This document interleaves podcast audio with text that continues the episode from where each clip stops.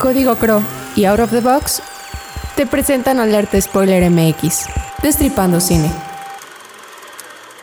Silencio en set, corre sonido, cámara. Si te gusta ver, hacer, criticar y hablar de cine, te invitamos a que te quedes en Alerta Spoiler. Vamos a destripar lo mejor de la cartelera del streaming disponible en México. Cada 15 días, los spoilers Patricio, Gladys, Andrea y Juanjo te damos la bienvenida. Alerta, spoiler, a continuación.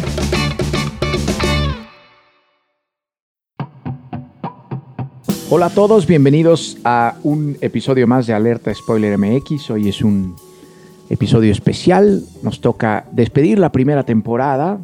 Nos iremos tres largos meses de, de vacaciones. Parecen tres largos meses, pero se pasan muy, muy rápido. Episodio 19. Con esto cerramos nuestra temporada 1. Y saludo con el gusto de siempre a Andrea. Andrea, ¿cómo estás? Muy bien, gracias Juanjo. Pues sí, ya, se, ya estamos en el inminente fin de temporada. Ha sido una temporada a la que le pusimos mucho corazón. Obviamente ustedes como audiencia nos dirán qué es lo que tiene que mejorar, qué es lo que les ha gustado y demás, porque al final del día son ustedes la, los que la disfrutan. ¿O no? Entonces, háganoslo saber. Quizá los que no nos dejaron de escuchar en el episodio 2 o 3, pero los que están acá en el 19 sí que nos gustaría escuchar qué, qué hay que ponerle, qué vitamina hay que insertarle a este proyecto para que llegue renovado con intenciones de mantenerse. Pato, ¿cómo estás? Hola amigos, eh, muy bien. A mí siempre me da mucha tristeza cuando dicen que es como el fin de algo, pero eh, también me da alegría porque todo fin es el inicio de un nuevo ciclo, creo. Exactamente. Gladys. Ok, pues después de eso, yo también estoy feliz, estoy triste, pero también creo que el descanso siempre ayuda a traer aire fresco como a las siguientes producciones y yo estoy muy emocionada por ver qué vamos a trabajar para después. Entonces quédense con nosotros para cuando regresemos. Que además este proyecto empezó de una forma y de repente como que empezó a evolucionar y por otras partes, por otros lados, otras plataformas también evolucionaron, entonces pues eso nos eh, pone en esta situación necesaria de tener que repensar y pausar y ver como redirigir el rumbo, ¿no? De quizá de alerta spoiler. Por supuesto, renovarnos y eso siempre, siempre es positivo. Pues bien, si les parece bien, vamos a escuchar la cápsula de nuestra primera película, Historia de un matrimonio. What I love about Nicole, she is a mother who plays, really plays. What I love about Charlie. He loves being a dad. He loves all the things you're supposed to hate, like waking up at night. ¿Será posible conservar un matrimonio solo con amor? La respuesta a esta difícil pregunta la encontramos con Scarlett Johansson y Adam Driver en el filme Historia de un matrimonio dirigida por Noah Baumbach. Charlie and I are getting a divorce, Mom. You can't be friends with him anymore. Gina! Charlie Bird! Mom! Mom? Mom? What? La película, que estuvo nominada por la Academia a Mejor Guión, deleita al espectador con sus diálogos, bloqueos y magistrales actuaciones, dejándonos ver que el mito de que el amor todo lo puede no es más que una idea romantizada por la falsa idea de las relaciones humanas. If we start from a place of reasonable and they start from a place of crazy, when we settle, we'll be somewhere between reasonable and crazy.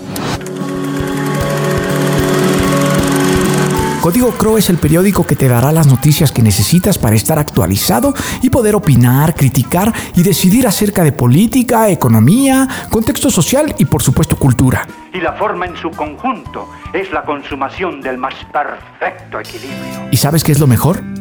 Es gratuito. Lea las mejores plumas de Querétaro en códigocro.mx y síguenos en Facebook e Instagram como arroba código Crow y claro, en Twitter como arroba código Crow MX. Además, cada viernes encontrarás la columna oficial de Alerta Spoiler MX, donde no buscamos spoilearte, pero sí enamorarte del cine. Destripando Cine. Muy bien, ahí estamos. Creo que cerramos nuestra primera temporada con dos grandísimas películas que en 2019 fueron sumamente premiadas. Esta, dirigida por Noah Baumbach. Andrea, ¿cuál es tu opinión general de este guion, de esta historia, de esta película? Me parece una película maravillosa. La verdad es que la construcción de sus personajes es lo que más destaco de todo. Eh, me encanta la manera en la que realmente la película está construida sobre el amor de sus personajes y no sobre su separación como tal, ¿no? Y, y, es lo que hace que a la audiencia le duela cuando realmente, pues dices, ¿cómo, no? O sea, si hay mucho amor en esa relación, ¿por qué no puede seguir? Y es que realmente los, los defectos de los personajes, digo, sí, no dejan de ser mencionados, pero son muy sutiles. Nunca los hacen de tal manera que odies al personaje o tomes partido de, de uno de los dos. Realmente entiendes que es una relación en la que hay mucho amor, pero que simplemente ya no puede ser. Me gusta mucho la construcción de los abogados.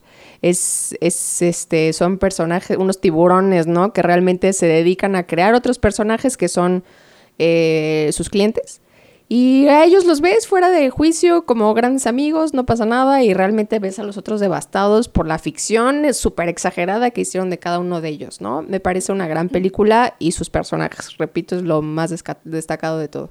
Yo creo que hay un gran guion detrás y esto que dices de una historia de amor que no puede ser, qué, qué difícil, qué difícil ha de ser, ¿no? Cuando, oye, pues sí, te amo, pero no se puede, está cañón. Gladys, ¿cuál es tu opinión general de esta película? A mí me encantó, como dice Juanjo, creo que es un guion muy bueno, que a lo mejor no se le prestó la atención que, que merecía, no sé si por cómo fue eh, liberada la película, que no se le dio tanta publicidad, a pesar de tener a Scarlett Johansson y Adam Driver, eh, uno de los actores más importantes de la época. Eh, los diálogos me parecen maravillosos. Hay tres momentos brillantes en diálogos. Eh, el primero, obviamente, es el, de la discusión que tienen, que va subiendo, bajando y subiendo, bajando, y que ves el dolor que ambos tienen ya en la cúspide.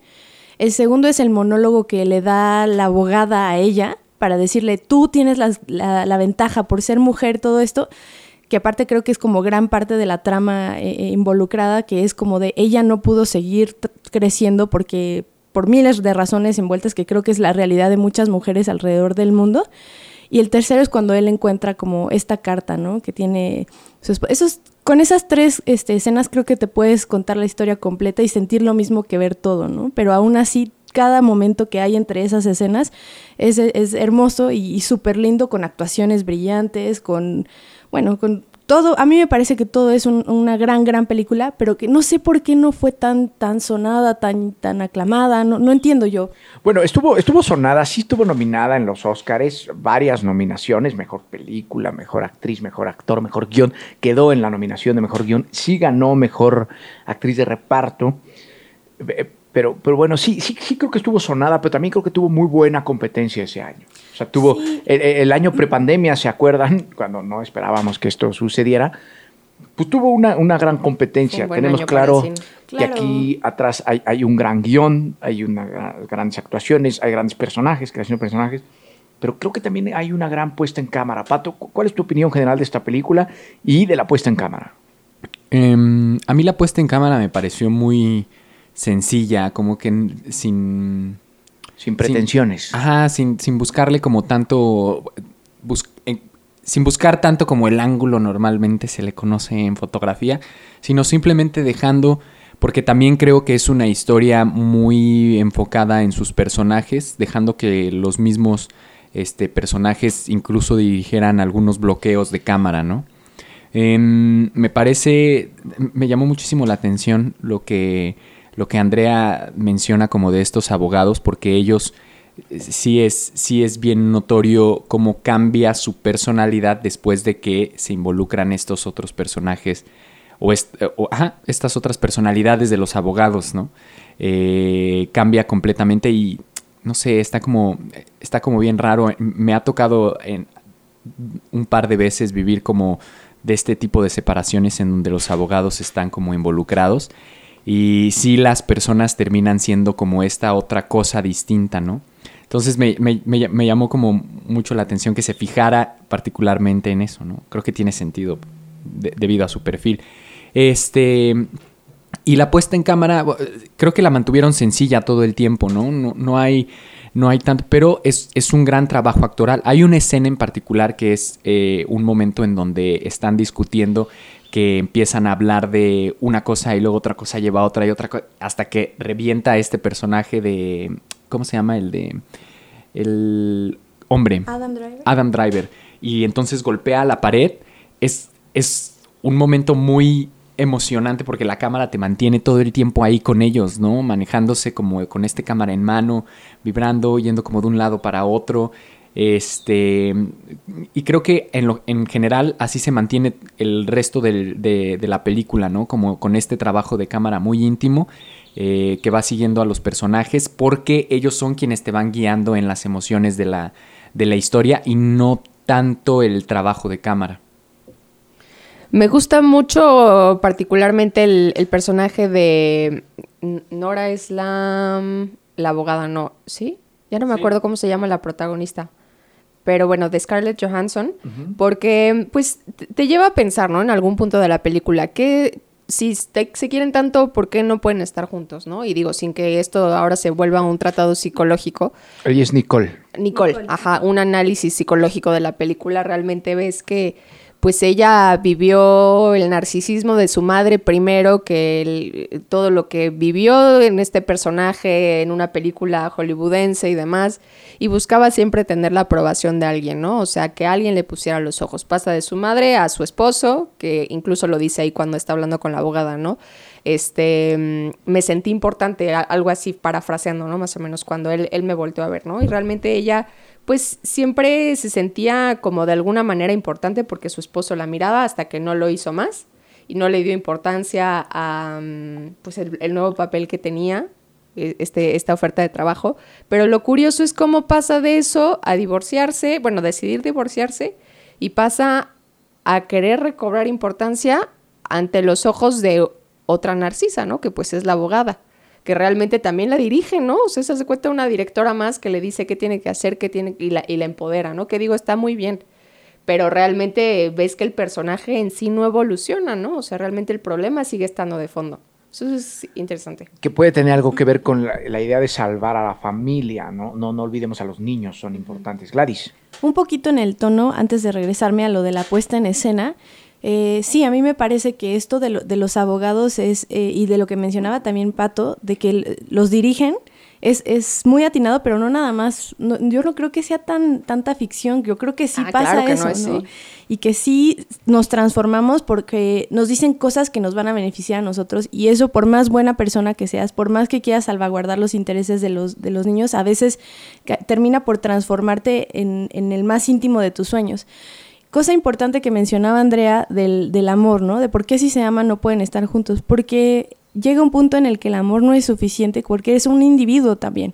Y como individuo, a pesar de ser, de ser una familia y ser a lo mejor el núcleo familiar, romantizando el vacío a la madre, que no debería de ser porque pues, todos deberían de ser el núcleo, pero romantizándolo a esa idea, muchas veces hay, hay- o el padre o la madre terminan por rechazar sus sueños para dedicarse enteramente a los de los demás. Y llega un punto en el que eso es ya no lo puedes tener en ti. Y entonces, por más que quieras estar ahí, sabes que esta relación te va a mantener ahí atrapada y no vas a poder seguir creciendo como te gustaría seguir creciendo.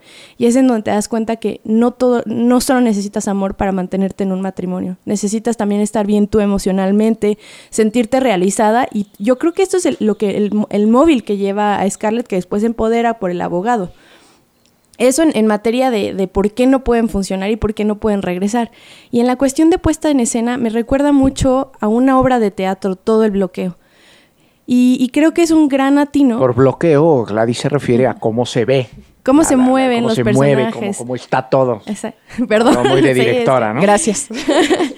Eh, el, el bloqueo es muy, art- es muy teatral porque todo el, el- el- el- el objetivo está en ellos. No necesitas mostrarles, este, de hecho creo que hay mucho, muy poco simbolismo a través de, la imagen, pero mucho simbolismo a través de ellos, de como personajes, cómo se mueven, cómo sus, rostros, sus gesticulaciones, todo eso me parece muy bonito porque es prestado del teatro y llevado a- al cine y a veces hay muchos directores que trabajan as- así. En esa, en esa escena, para que puedan verlo un poquito más, pueden ver Carnage.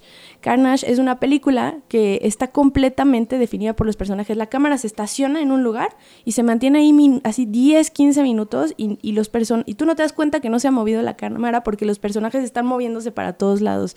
Es un cine muy bonito, pero que yo creo que es muy difícil de lograr y en esta película particularmente se logra precioso.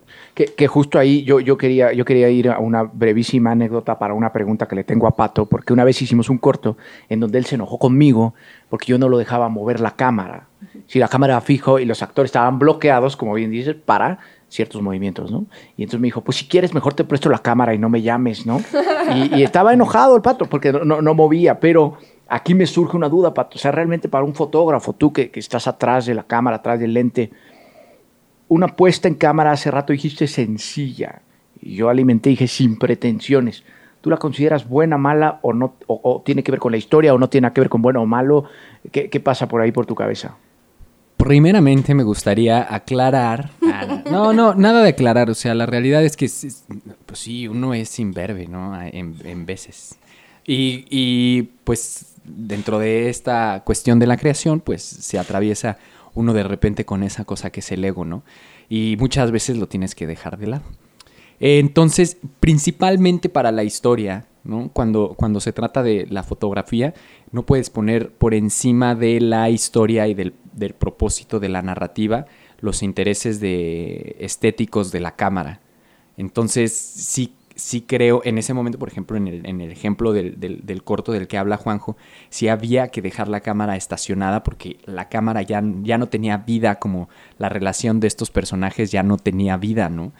Entonces ya hasta que lo ves en montaje comprendes, ¿no? Dentro de esta, dentro de esta relación imberbe, ¿no? Que se tenía. Y, lo mismo pasa acá, lo- los personajes te dan todo y, y de- dejárselo al diálogo y que la cámara vaya fluyendo dentro de eso es, es una decisión completamente creativa, no que, no que sea sencilla, sino es, está siendo creativa la, la- cámara al dejarse fluir con la estética de la propia narrativa que te está, que te está planteando, ¿no?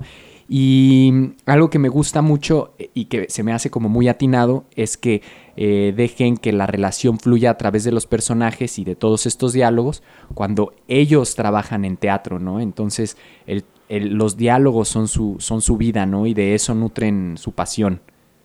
Sí, pero creo que decir que es una puesta en escena o puesta en cámara sencilla se me hace un desatino porque para mí como directora eh, se me hace más difícil lograr eso que lograr con un montaje de me voy a un close, luego me, me abro, luego lograr comunicar eso. ¿no? Entonces, bueno, es que, es que hay dos visiones. Eh, Tú estás en la de directora y él está en el fotógrafo. O sea, los dos están Sí, ok. Ahora, nada, nada en fotografía, aclaro, es, es sencillo, ¿no? O sea, estás, eh, estás captando la creo luz. que la ¿no? palabra fue la que no, o sea, creo que la palabra fue la que no nos cuadra.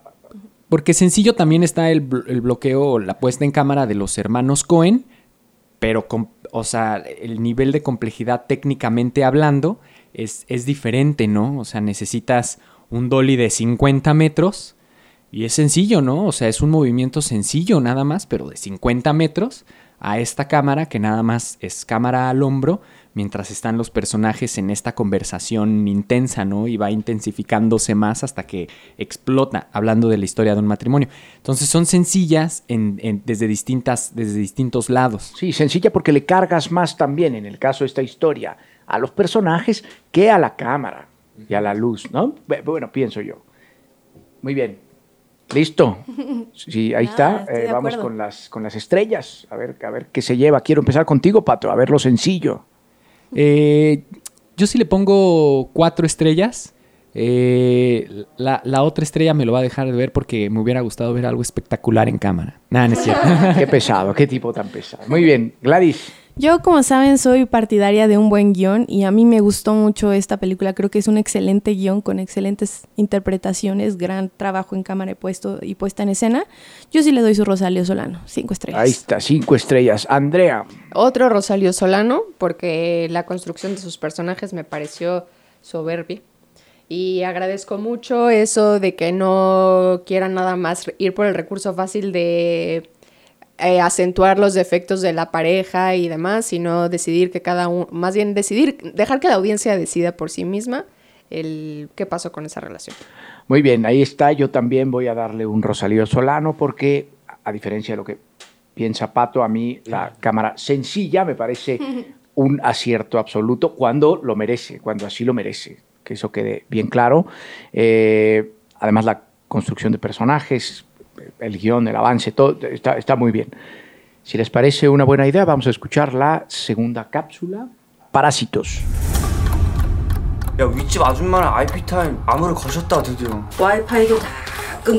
La aclamada película Parásitos es una de esas historias que disfrutas aún en los momentos en los que la trama te puede hacer sentir muy incómodo.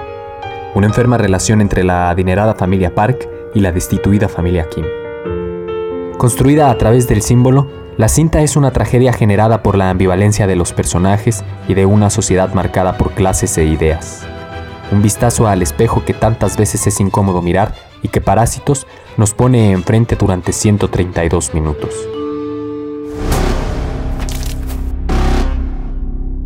근데 지금 진짜로 이상한 게 뭔 것 같아?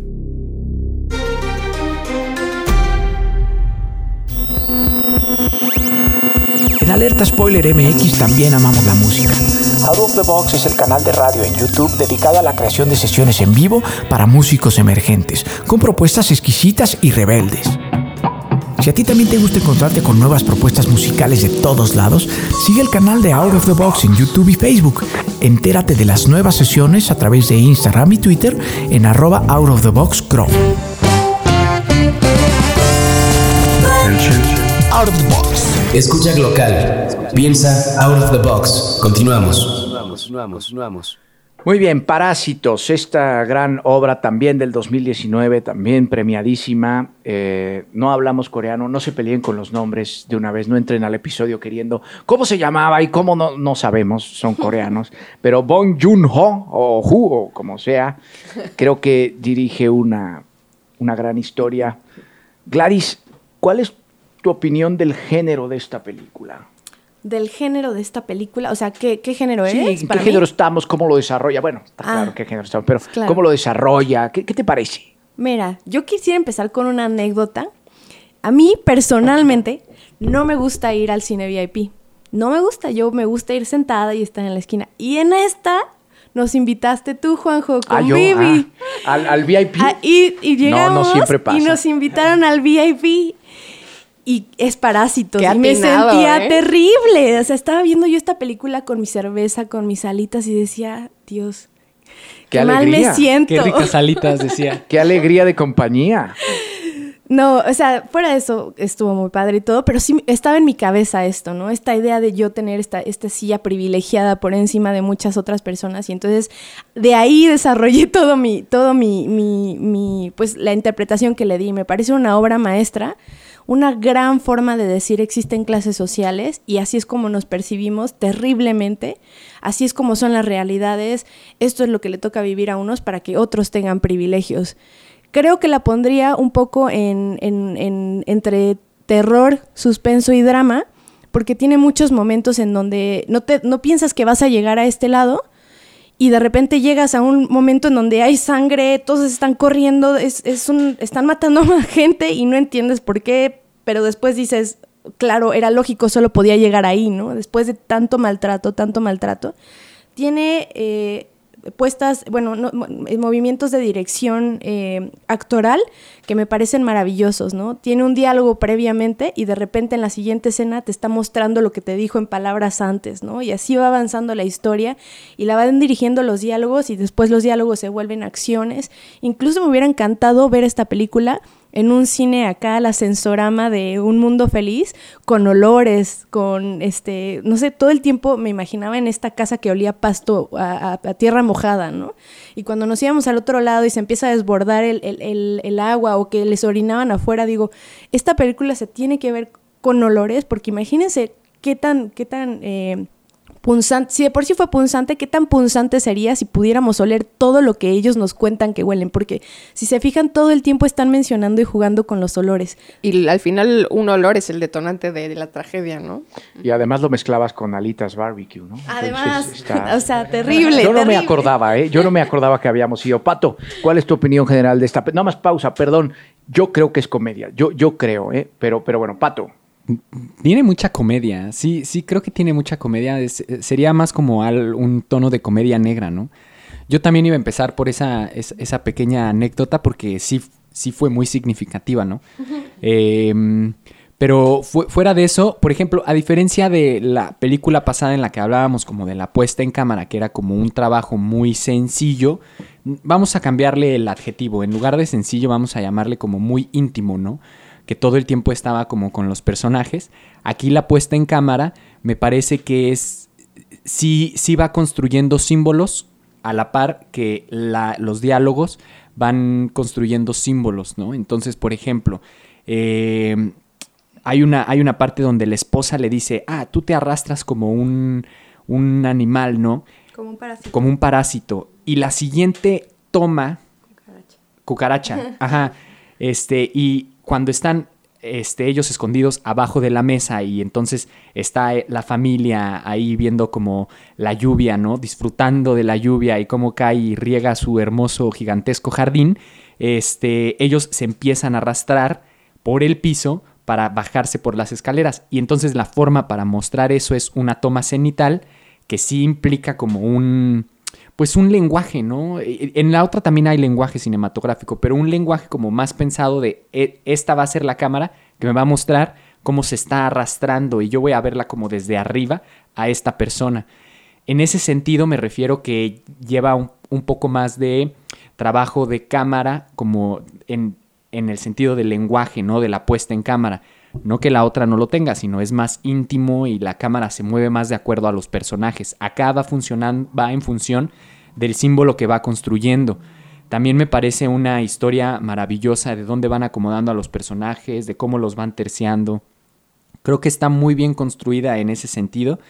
Eh, una escena que parecería sencilla también es una cosa bárbara que cuando va, que es este plano secuencia de cuando está inundado y cuando, cuando van bajando los millones que se han de haber gastado eso. Creo que esta película demostró mucho que, que Corea tiene un nivel de producción muy grande de películas, ¿no? Y, y este Que ya y es- venía también, ¿no? Ajá, ya ya y- venía demostrando. y, es- y esta película, pues, vi- viene nada más como a dejar, dejar en claro eso, ¿no? De que tenemos como este nivel de, de- para hacer este tipo de producciones y contar este tipo de historias, ¿no?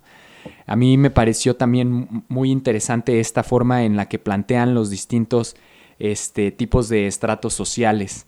eh, que lo van mezclando como con este tono cómico, pero al, al mismo tiempo, conforme te vas riendo, te, te va haciendo sentir un poco incómodo, o al menos, al menos esa fue la, la Que ese es sensación que yo me puro llevaba, de la ¿no? comedia, ¿eh? Yo platicaba de eso con alguien, justo de, a mí yo creo que es más bien una cuestión cultural a la que nosotros no estamos acostumbrados, pero sí siento que en todas las películas asiáticas, para a nosotros, en este lado de- del mundo, hay partes que nos parecen cómicas, pero no sé si sea para, mí- también para ellos, porque Yo ya lo había sí, platicado con alguien. No me acuerdo Bueno, con quién quién. sabe, habría que preguntar de aquel lado, pero yo pienso que sí, Andrea. Pues a mí me pareció una obra maestra. Efectivamente, respecto de los géneros, creo que es ahí una mezcla, predominantemente una sátira, seguido por drama y tiene momentos de suspenso. Entonces es una mezcla interesante. Y eh, complementando un poco el comentario de Pato, a diferencia de la otra película que realmente lo, lo más destacado es la construcción de sus personajes, creo que aquí es el uso de los espacios.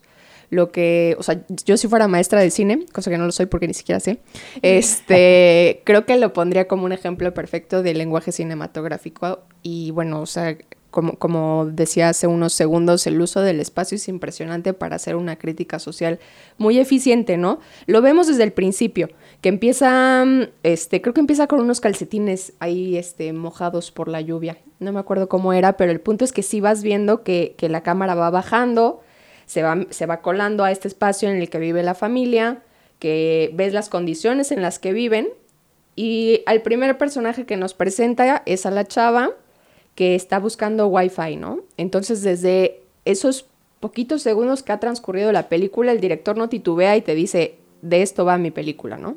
Realmente la intención de los personajes, de, de la situación precaria en la que viven y adaptarse a un entorno que no les pertenece, ¿no? Y realmente, insisto, retomando el tema de los, de los espacios, ves cómo para, o sea, ellos viven en, en la parte más baja, ¿no? Que puede existir. O sea, y, y físicamente, o sea, sí van bajando, ¿no? Y cuando quieren llegar a la otra zona donde vive la gente rica, tienen que subir, ¿no? Y, y también ves, ves estos planos cuando es en, es en la casa de esta gente rica, son planos abiertos, ¿no? Entonces puedes ver que la casa es inmensa. Y, cuan- y viven en espacios separados, cada quien tiene su propio espacio y demás. Y cuando estás en, en la casa de esta familia, que son los parásitos, pues los planos son cerrados, entonces realmente los ves todos apretados ahí, o sea, y, y- y eso, o sea, realmente si no, es si no es lenguaje cinematográfico, ¿qué cosa es, no? Es maravillosa esta película. Muy bien. Pato. Gladys, perdón, Gladys, Gladys. Yo. O Pato, quien quiera. Ahora, yo no tenía como este comentario en mente, pero ahora que lo menciona, fíjese que sí, que me parece que la película todo el tiempo va construyendo como esta idea de que los parásitos son estas personas que se que llegaron a la casa, ¿no? Y primero llegó el, el este, luego se jaló a la hermana, y luego se- al papá y a la mamá, etcétera, etcétera, ¿no? Entonces pareciera que ellos son, ¿no? Pero ¿qué pasa cuando antes de la fiesta te presentan esta secuencia como incluso como de comercial tipo publicitario, en donde va la señora de, de la casa donde estaban trabajando estos, estas personas y empieza a comprar, ¿no? Como con esta música alegre y nada más ves como al, al otro personaje cargando las cosas detrás de ella. A mí en ese momento me pareció que todo esto que te venían contando de es- estos son los parásitos, me, me pareció que lo voltearon, ¿no? Porque al, al final del día los parásitos son como este organismo que vive de otras personas, ¿no? Y esta persona solo iba como comprando y viviendo de otras personas, viviendo del trabajo de, y del tiempo y del, no sé, sí, de... Del esfuerzo. Del esfuerzo de otras personas, ¿no? Y ahí es donde me parece que lanza la pregunta, ¿no? De quiénes son los parásitos. Yo, yo creo que eh, lo, que lo que dice Andrea me, me- me- me gusta mucho porque efectivamente esta película es el ejemplo perfecto para una clase de cine. Todo está completamente bien construido, desde el principio de cómo te van presentando los personajes hasta el final, en donde está escribiendo el hijo la carta y entonces que te hacen imaginarte que va a conseguirlo, pero sabes tú que eso no va a pasar. Sabes que es completamente imaginario, aportando además un peso aún peor a, a- esta idea que tiene mucha gente de es que los pobres son pobres porque quieren. No, no es un sistema que aplasta y que, te lo va. Y, y aquí en Parásitos es lo más evidente. Por eso lo que dice Pato se me hace muy interesante. ¿Quién es realmente el parásito? Son la familia que está intentando sobrevivir a como pueda, o esta otra familia que vive de seguramente empresas multinacionales que aplastan a muchísima gente de, en otros lugares, ¿no? O la otra familia que está escondida en el sótano previamente a la otra familia, o la humanidad entera, Entonces, en todos los estratos hay, somos parásitos entre parásitos entre parásitos en lugar de trabajar como un colectivo.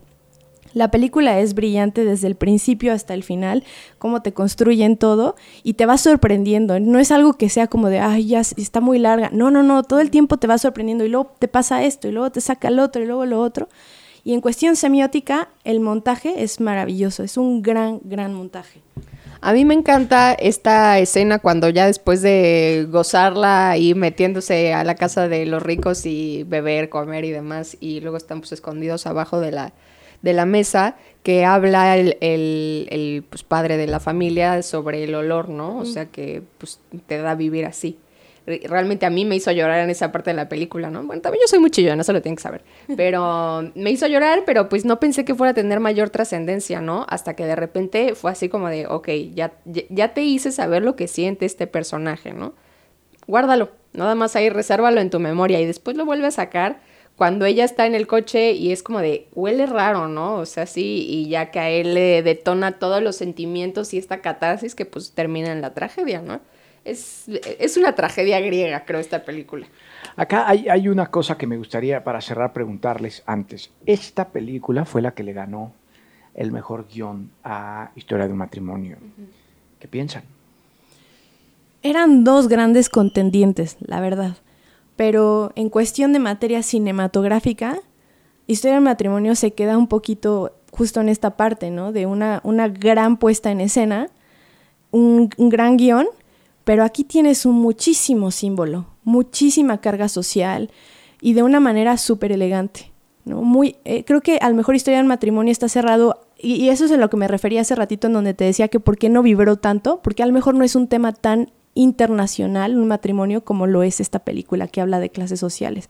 Y cuando te meten eso y entonces te empiezan a cuestionar tu privilegio o te empiezas a cuestionar por qué, si es cierto, ¿sabes? Por, por culpa de este sistema todos estamos jodidos, esa carga que comunica la película de- en todas sus escenas, no hay una escena que sobre, en todas sus escenas es- sabe cuál es su objetivo, creo que por eso ganó. Y realmente habla mucho sin decirlo, ¿no? O sea, es historia de un matrimonio transmite mucho a través del diálogo. Claro.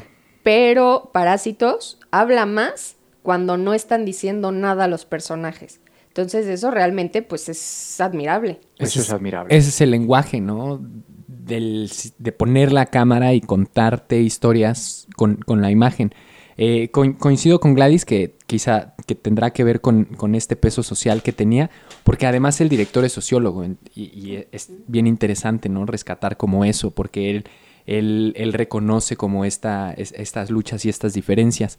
Eh, yo, yo haría como una diferencia, ¿no? Me parece que el, el guion de Historia de un matrimonio es más como un libreto teatral, o sea, es dramaturgia, quizá un poco me atrevería a decir. No, porque está, está resuelto en, en, un formato audiovisual, ¿no?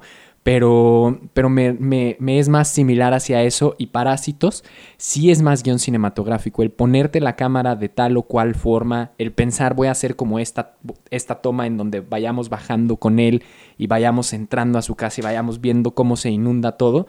Todo eso me lo comunicas desde un guion, ¿no? Y este y, y la, la, idea de que sea a través de este lenguaje con la cámara, creo que, creo que también eso se rescata. Entonces, pues sí, son, son distintas. Una película la dirige el guion, Historia de un matrimonio, pero en esta eh, es el símbolo y toda la narrativa y la carga, el peso social que tiene la misma película. Pero creo que le estamos restando a Historia de matrimonio. O sea, independientemente de, de, de, que nos guste o que sea una apuesta más teatral o lo que sea, los dos son un guion impresionante y muy bello. Yo creo que más bien, y aquí tampoco nos podemos perder de que estamos hablando de los Oscar. Los Oscar últimamente se han encargado de premiar porque es políticamente correcto también. Entonces, en ese aspecto no podemos restarle esa, esa cuestión que ahorita los Oscar la tiene. No, a, a veces no premian la mejor película, sino lo que sea mejor políticamente correcto correcto, o la más, o la más aclamada. ¿no? También eso puede ser, porque ambas películas son brillantes en guion, sea como sea que se haya decidido dirigir la película. Sí, justo yo a lo que quería llegar era que justamente eran dos películas, dos guiones brillantes con temas políticamente correctos o no tan relevantes, ¿no? Que creo que fue lo que separó a una, a una de otra, pero que la decisión debió haber sido difícil, no lo dudo nos pasamos a las estrellas. Andrea, bueno, que creo que me queda claro, ¿no? ¿Qué, qué va a pasar acá? Pero bueno, Andrea. Pues ya o sea, es evidente, ¿no? Que 15 estrellas de 5. este, pues de hecho creo que fue buena selección de películas para cerrar esta temporada porque para mi gusto fueron las dos mejores películas este, por lo menos más que, que se aclamaron más, o sea, de las conocidas, las mejores de 2019. Entonces fue una buena selección, 5 de 5, todo es maravilloso en esta película. Gladys. Igual, para mí tiene un Rosalío Solano y además porque yo soy súper fanática de la semiótica y esta película está recargada en el símbolo a más no poder. Ahí lo tienen, Pato. Yo también le voy a dar un Rosalío Solano eh, porque nunca se me va a olvidar cómo la vi. Okay, por, por, por, yo creo que Gracias, fueron las alitas, ¿no? Muy bien, ahí está. Eh, yo la verdad es que no me acordaba de esa ida, ya me la recordaron, qué bonitos recuerdos previos a pandemia. También se lleva un Rosalío. Eh, pues nos escucharemos dentro de más o menos tres meses. Esténse pendientes de redes sociales, de, de todo. Les mando abrazos. Hay que seguirse cuidando. Parece que esto no termina y no terminará si no nos cuidamos todos. Un abrazo para todos. Un abrazo, que Abrazos. Con cuidado, amigos. Corte y queda. Esto fue Alerta Spoiler, creado y conducido por Gladys, Pato, Andrea y Juanjo para Out of the Box. Búscanos en YouTube como Out of the Box Radio o en Instagram, Facebook y Twitter como arroba Alerta Spoiler MX. Escúchanos en Himalaya, Spotify o donde sea que escuches tus podcasts. Alerta Spoiler terminada.